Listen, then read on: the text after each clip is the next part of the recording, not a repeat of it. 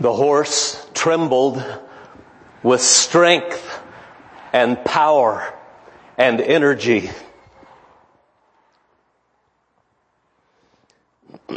I sat over on the sideline fence.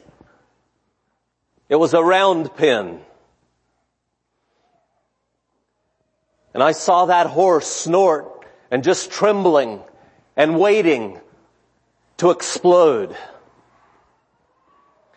But there was a young man there. A young man who understands the nature of horses. A young man who loves horses. A young man who has experience in guiding horses. And he clucked to the horse and he led the horse and he worked with that horse around and around and around. I had just stopped in in the spur of the moment a godly young man in our community a few weeks ago that I know and I wanted to stop and, and see him and visit him for a little bit. And he was leading a horse into the ring and so I just sat on the sideline for about the next hour and I watched. That day discipleship had been on my mind and God had some lessons about discipleship for me as I watched that young man working with that incredibly powerful horse. and Taylor told me, he said, really, Brother Joe, horse training involves learning to control and direct their energy. It's teaching them the blessing and the opportunity to, to go fast and to gallop suddenly, but then to be able to slow down abruptly when necessary. It's learning to respond properly when they encounter obstacles, loud noises, sudden movements, rattlesnakes, things out of the ordinary, other animals, water crossings, and it's learning to develop in that horse a sense of trust. And so I watched as Taylor led that horse all around the ring. And then before long, he saddled the horse and he climbed on the horse and he, he worked with the horse as it backed up and he, he taught the horse to go backwards and forwards. He said this horse was brought to me because it was no longer controllable by its owners. And the last time I trained it before the weekend, I think it was on Friday, and this was Monday. He said, I, I didn't get along well at all, but today the horse was learning, and it was working well. And God was teaching me some lessons in discipleship and trust because there is in this generation, my brothers, tremendous energy and potential and power and opportunity. But God is calling us to offer a little guidance and a little direction.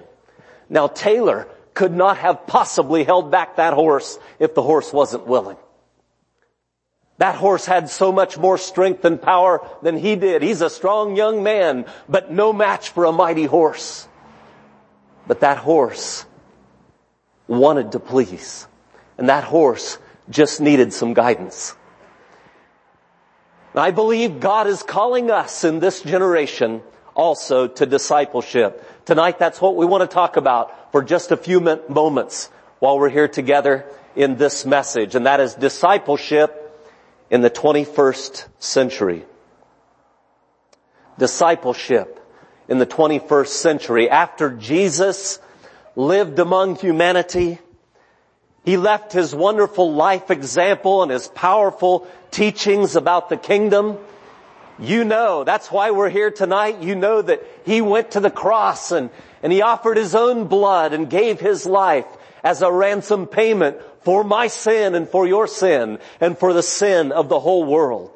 After three days, he rose in glorious triumph and he was seen of his disciples for 40 days.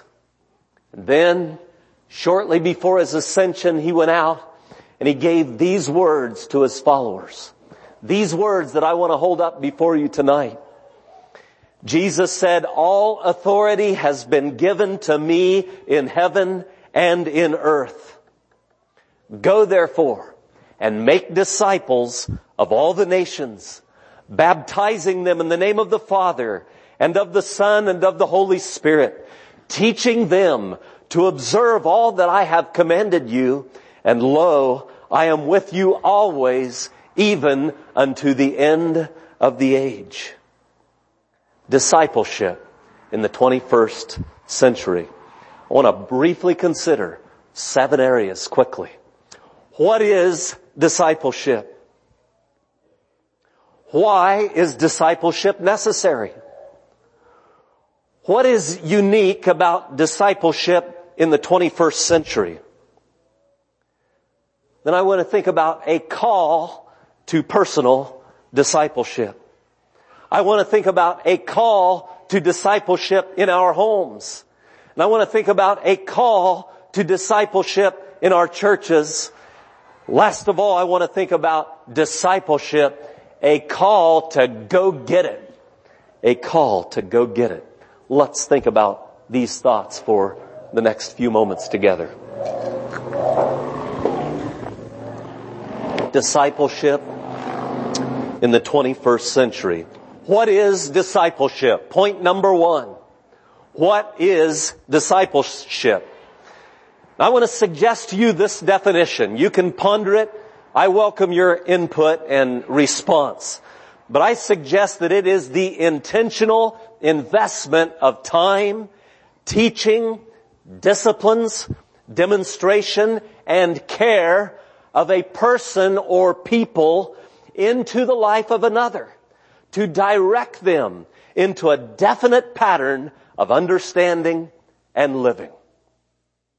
I'll say that one more time. I suggest to you that discipleship is the intentional investment of time, teaching, disciplines, demonstration, and care of a person or people into the life of another to direct them in a definite pattern of living, of understanding, and living. A disciple is a learner. A disciple is a follower. It's one who adheres to the teachings of another. People can be disciples tonight of, of many different people or of things or of movements. There are all kinds of disciples after this or that in American society around us tonight. But Christian discipleship begins with a true conversion and conviction that the gospel of Jesus Christ is powerful enough to produce a transformed life. Christian discipleship begins with true conversion and a conviction that the gospel of Jesus Christ is powerful enough to produce a transformed life. May God be praised. Let's consider the second area tonight. Why is discipleship necessary? Why is discipleship necessary? Well, I'll suggest a few things for your consideration tonight. Why is discipleship necessary? Well, first of all, I would say because Jesus specifically said to do it. He said, go and make disciples of all the nations. Jesus told us to do that, to do this. That alone makes it necessary. But further, Jesus modeled discipleship for us. We have recorded in, in the New Testament, in the Gospels, not only the teaching, but also the life example of our Savior, the Lord Jesus Christ. Jesus modeled discipleship for us, and we are to be like Him. But furthermore, we have examples of discipleship in this book, the Bible, the Word of God, from the beginning to the end. My mind goes to men like Moses, who had disciples around him. Moses had a Joshua who was his, his servant, the one who accompanied him, the one who went up on the mountain with him, the one who saw his heartbeat, the one who heard his prayers, the one who witnessed as Moses communed with God. I think about men like Jehoshaphat that the Bible says when he was, was, uh, used by God to help accomplish a revival in the nation of Judah that Jehoshaphat sent out men to bring the people back to the Lord. And not only that, but a little later on, I love this, the Bible says of Jehoshaphat himself, even after he'd had some failures, even after he'd had some rebukes, Jehoshaphat himself went out and gathered the people back to the Lord. That is discipleship tonight.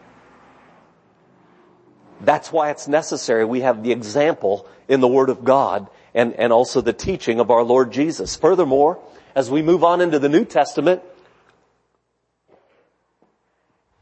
we see that the apostles also both instructed and modeled this example of discipleship. One example that is so fascinating to me that particularly comes to my mind tonight is the new church at Antioch. Now the church at Antioch, as far as I'm able to tell in the New Testament, was the first primarily Gentile church.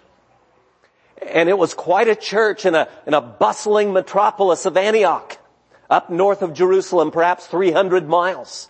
And as that church began to grow and, and these were Gentile people and, and there was something a little different about this church. The Bible says that, that tidings of these things came to the ears of the apostles at Jerusalem. And what did they do?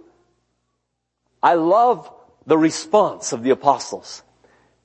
It said when they heard that, they decided to send Barnabas up to Antioch. They didn't raise alarms. They didn't uh, send a bunch of decrees. They sent a, a son of consolation. They sent Barnabas up to Antioch and Barnabas took a young man by the name of Paul along with him. And the Bible tells us that a whole year, a whole year, they met with those new believers. That, beloved, is an example of discipleship. Well, why is discipleship necessary? Jesus said to do it.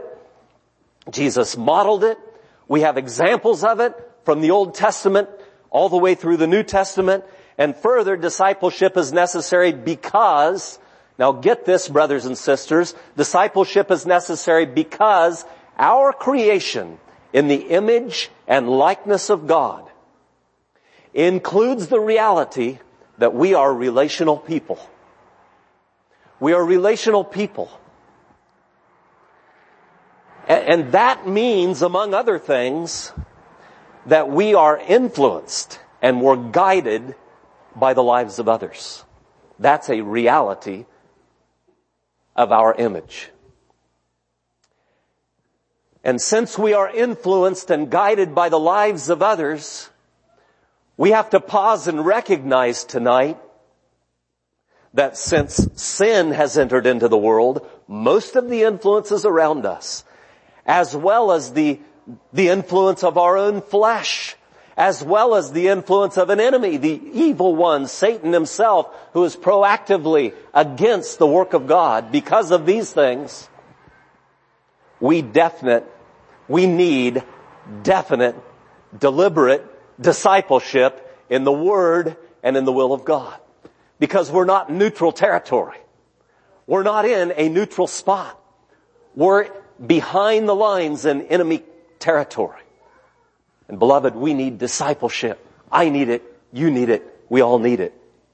We need discipleship. That's why it's necessary. And finally, discipleship is necessary because we will pattern after something.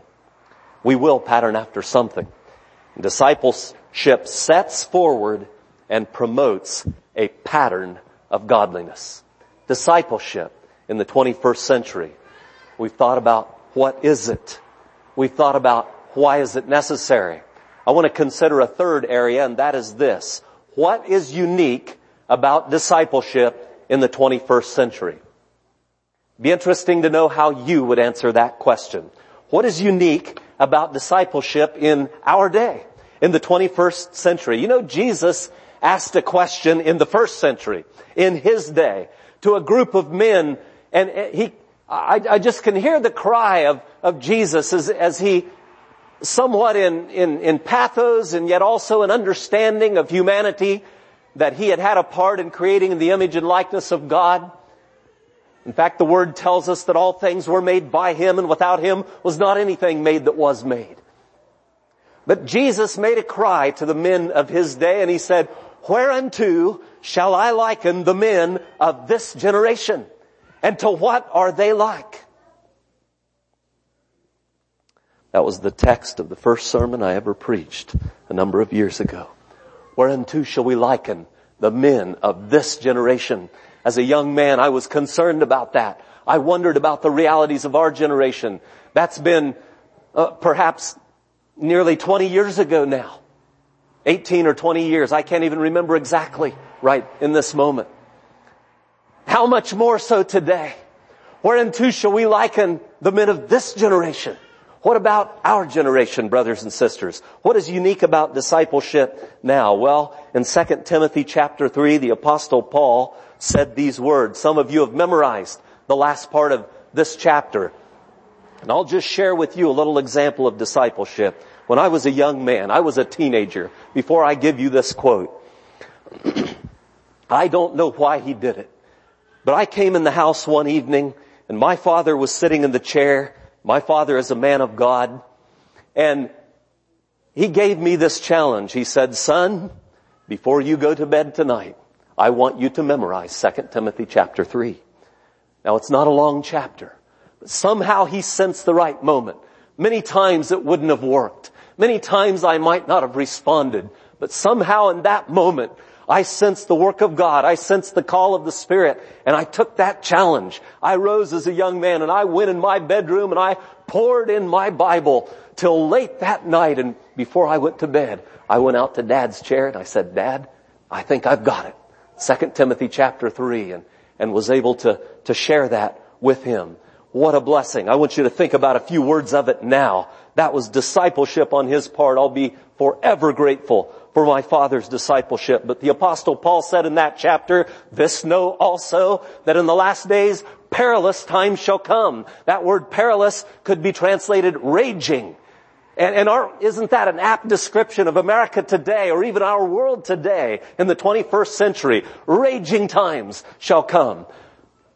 Times of turmoil and busyness. What is unique? About discipleship in the 21st century. It goes on to say, for men shall be lovers of their own selves, covetous, boasters, proud, blasphemers, disobedient to parents, unthankful, unholy, without natural affection, truce breakers, false accusers, incontinent, fierce, despisers of those that are good, traitors, heady, high-minded, lovers of pleasure more than lovers of God, having a form of godliness, but denying the power thereof. From such turn away, and so on. Isn't that a description of America today? Today in the 21st century? What is unique about discipleship in the 21st century? Well, there's a group of people and, and I visited with some of you brothers about this. I did some study on this a number of years ago myself, but it's moving on. There's a group of people in America today known as the millennials. And the millennials are the people today that are, and, and, a number of you are here, you're millennials. If you're from 16 to 36, would you please raise your hand? If you're age 16 to 36, take a look. You're, this is the, the group that society would call the millennial generation today. And God bless you.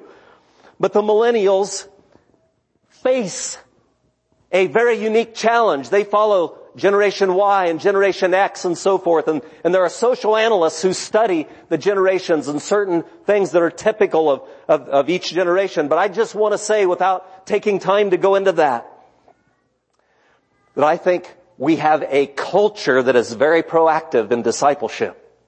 And if we're going to, in some way, cultivate the love and the life of Jesus Christ, it will take deliberate discipleship on our part. Otherwise the culture is going to do it for us.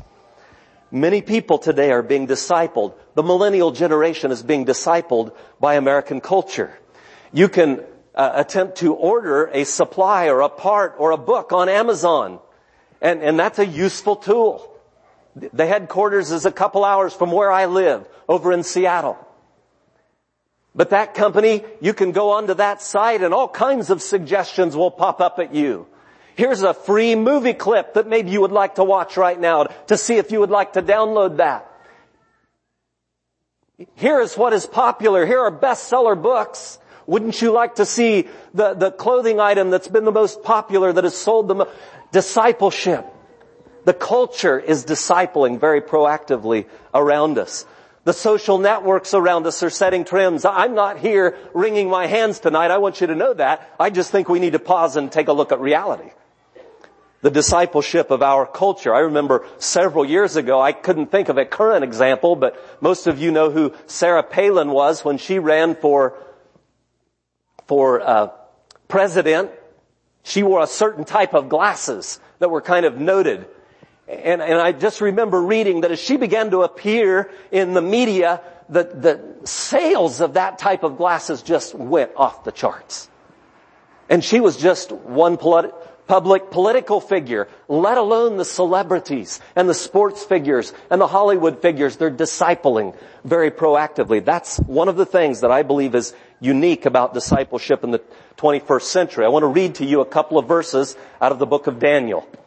The last chapter of Daniel, verse 3 says this, and they that shall be wise, they that be wise shall shine as the brightness of the firmament, and they that turn many to righteousness as the stars forever and ever.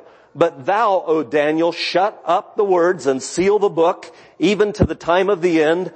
Many shall run to and fro, and knowledge shall be increased. Now I think those are two factors that we see Daniel prophesied would be evident in the time of the end. And I think that's what's unique about the, the millennial generation, about discipleship in the 21st century. It's that many shall run to and fro, first of all. We live in a, in a society of globalization. We live in a society of travel. We can communicate. We can travel. It's a beautiful, it's a tremendous opportunity for discipleship and for spreading the gospel. I'm excited to live in this generation. Brother and sister and friend tonight, you aren't here in 2016 by accident. It's a wonderful time to be alive and serve the Lord Jesus Christ, but it's also a time to be, to be real. To accept the reality that we live in a very proactive, discipling culture. And if we want to be disciples of Jesus Christ, we're going to have to be intentional about it. Many shall run to and fro.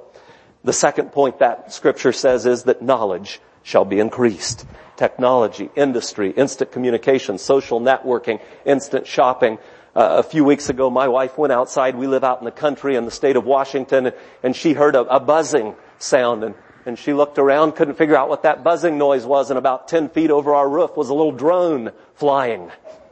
And it turned out it was just a neighbor flying a drone around. And, and I had to chuckle at the contrast. We live right across the road from our church and, and, uh, it's a simple plain white building and, and there was a man parked in the parking lot launching his drone and taking high-tech pictures around the valley. You think about that. Discipleship in the 21st century. And, and those things can be used profitably. I realize that. But it does make a time a unique challenge. Well, I just want to say this. This generation longs for input and accountability and affirmation and engagement. I believe that with all my heart. This is a wonderful generation. I see so much potential. You that raised your hands tonight, there is so much potential in your generation. God bless you. I'm, I'm so excited for you. I'm just a little bit out of your, a little bit older than you. But God bless you. What potential? Well, let's consider quickly a call to personal discipleship. A call to personal sh- discipleship. That is your investment in the life of another. It's seizing opportunities in the life of another. This calls for humility. It calls for availability. And you know, so often, I just want to encourage you brothers and sisters tonight, whether you're a millennial or younger or older, you all have a place in discipleship, personal discipleship. And so often, I think we miss the little indicators. Have you ever had someone just kind of casually mention, ah, I've been struggling a little bit. Yeah, I'm doing fine. Yeah, fine. How are you? That was an indicator. I think too often we're busy, we're caught up in our lives, and, we don't want to take time and we don't want life to get complicated, and we want to be a, little bit protective, and sometimes we're hearing the tip of the iceberg and it's a call for personal discipleship personal discipleship. Be ready. It may be a text, a call, just a little hint. But it's, and sometimes it's a direct request. I've had that too. A call on the phone. Would you meet with me? Would you disciple me? I'm struggling. God bless them. God bless them. This is powerful. Prayer, accountability, encouragement, calling people back to the truth. Sometimes we let the devil whisper lies in our eyes generation, this generation of millennials, the, the devil is promoting lies in your ears. But you don't have to listen. And God bless you as you are disciplers and are discipled. Yes, I think there's a great longing for that and, and it reminds me of a little boy a few weeks ago. Just a little boy about this tall. And, I'm thinking of the longing for discipleship and this little boy, his father told him, one evening his father had been very busy and, And his father told him, tomorrow morning, son, we're going to get up and go fishing.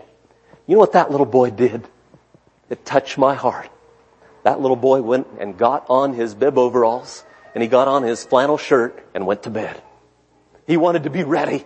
He wanted to be ready when daddy called in the morning that it's time to go fishing. And, and beloved, so often I think there are people craving and crying out for personal discipleship, for an investment in each other's lives. God bless you. But brothers, you that are in your 30s and 40s, I just want to remind you, even those of you that are in your 20s, it's your turn. Sometimes I, I, had a group of young brothers in my home just a few nights ago and, and, the, and the ladies were at a ladies meeting and some of these young men, I asked them about this subject. I said, what would you say if I just said this title, Discipleship in the 21st Century? And I got a variety of responses and we had a good discussion. But when that discussion was all over, I said, brothers, just remember this. And these were young men of God. I thank God for them. I said, it's your turn. They were talking about how they've appreciated it and they love it and they welcome it, but I said, it's your turn. It's now your time. Isn't that what our scripture says? The things which thou hast heard of me, the apostle wrote to Timothy, among many witnesses, the same commit thou to faithful men who shall be able to teach others also. This thing keeps going and passes on. And if you've appreciated discipleship in your life, I encourage you, it's time. It's your time. It's your time to reach out. Well, let's think a moment about this, the call to discipleship in our homes. A call to discipleship in our homes. I just want to say tonight, this is an incredible opportunity. It's a powerful opportunity for amazing influence our homes. An open home, a cup of coffee, a glass of iced tea, perhaps a meal, maybe a Bible study, maybe a place to stay. Your home Beloved, tonight, how do you look at your home? Is it a place for my space? Or is it a mission station for Jesus Christ? Is it a place of discipleship? And I know we all need times where we have quiet. And I encourage us to arrange our homes where we have a, a spot that we can get away. But I also encourage us to open the doors. Do you know that a stable, godly, loving home is an extremely rare thing in our world today? And there are people crying out for that. If you have a godly home tonight, do you know that your home shouts without you ever saying a word? Just as you come in and, and as someone shares a meal and they observe your life and they hear your conversation and they watch your respect and they watch how you deal with the children, you are discipling in a powerful way. Discipleship in our homes. Well, the sixth point I wanted to make, I want to hurry on and conclude, is a call to discipleship in our churches. A call to discipleship in our churches, the ecclesia. That word means the assembly. It, it literally means the called out and called together. The called together, the assembled ones. This is God's plan. So clear in the book, in, in the Word of God, so clear in the example in the Acts of the Apostles that the, that local, functional, healthy, stable, churches where there is love and, and joy and, and discipleship. This is God's idea. God puts the solitary in families. And He does it on purpose. Discipleship in our churches. You know, the the, our churches, stable, healthy, functional churches, at least as they develop, uh, include bishops and deacons, the Word of God says. And, and these men are not to be lords, but they're to be helpers. They're to be encouragers. They're to be examples, the Bible says. And brothers, I just want to say to us in our churches here tonight, I really believe that we need to face if, if, you're struggling, if you're a pastor tonight, or if you're an older brother in a church, and maybe you struggle with, with facing uh, future fears of, of compromise, or of washout, or of, uh, of uh, dilution, I believe we need to face those fears not with more rules, more and more and more rules and adding and, and trying to desperately keep up with the new trends so I can, I, I can categorize something else to, to deal with this, but rather with deliberate discipleship, with reaching out in love and relationship and teaching with our brothers and sisters, daring discipleship. Yes, the local church, our local churches should be greenhouses of growth for disciples But with all of that, I want you to remember, remember the example of our Lord Jesus. He fulfilled the prophecy literally that, that was written of him. And, and we need to remember this example in discipleship as well. Yes, we want to inspire. We want to call this generation to high ground. We want to motivate. We want to prompt them to godly living. But remember, the Bible says of Jesus that a bruised reed would he not break and smoking flax would he not quench. He didn't stamp it out if there was just a little spark. And we want to follow that example in discipleship in our churches. Well, the last point I want to give as I take my seat is discipleship a call to go get it. A call to go get it. My observation is that those that seek shall find. To those that knock it shall be open. My wife and I learned the familiar sound of the gravel crunching in the driveway. And we could sometimes tell who it was by the way they drove, or the sound of the vehicle, or the sound of the bicycle, or the knock on the door. But I just want to encourage you, my young brother, sister, friend, man, woman, older brother, whoever you are, go get it. Go after discipleship. James says you have not because you ask not. And I've had people say, I don't have anyone to talk to. I don't have anyone to, to, uh, to speak to about the, how to go in life. And, and I know God intended that there would be godly homes with, with good parents. And, and I had that blessing, but not everyone does. And we need to be there for those who do not. So go get it. Other brothers and sisters can help you in learning to practice spiritual disciplines, Bible reading, prayer, fasting, memorization and meditation, how to fight sin and temptation, seeking discernment in my life choices and decisions, all of those things. It's serious. Remember Jesus said, if any man will come after me, let him deny himself and take up his cross and follow me. In fact, he says, whosoever of you will not forsake all that he hath, he cannot be my disciple. It's serious. It's make worth making hard choices to have it. Young man and young woman tonight, whoever you are, maybe you don't know many people here or elsewhere, but if you are seeking to follow Jesus, I encourage you to surround yourself with godly men and women. It's worth making hard choices. It may mean a job change. It may mean a geographical change. It may mean a personal liberty sacrifice. It's worth staying around for the hard sayings of Christ. Our Lord Jesus one time looked at a group of disciples, a whole group of them, and He taught some pretty hard things, and quite a few of them walked away. And Jesus turned to the few. He said, will you also go away? Tonight I wonder if there's someone here just about to go away. Just about to walk away. Will you also go away? Hundreds have walked away. Thousands have walked away in the past few years from godly, solid discipleship. I'll leave their lives in the hands of God.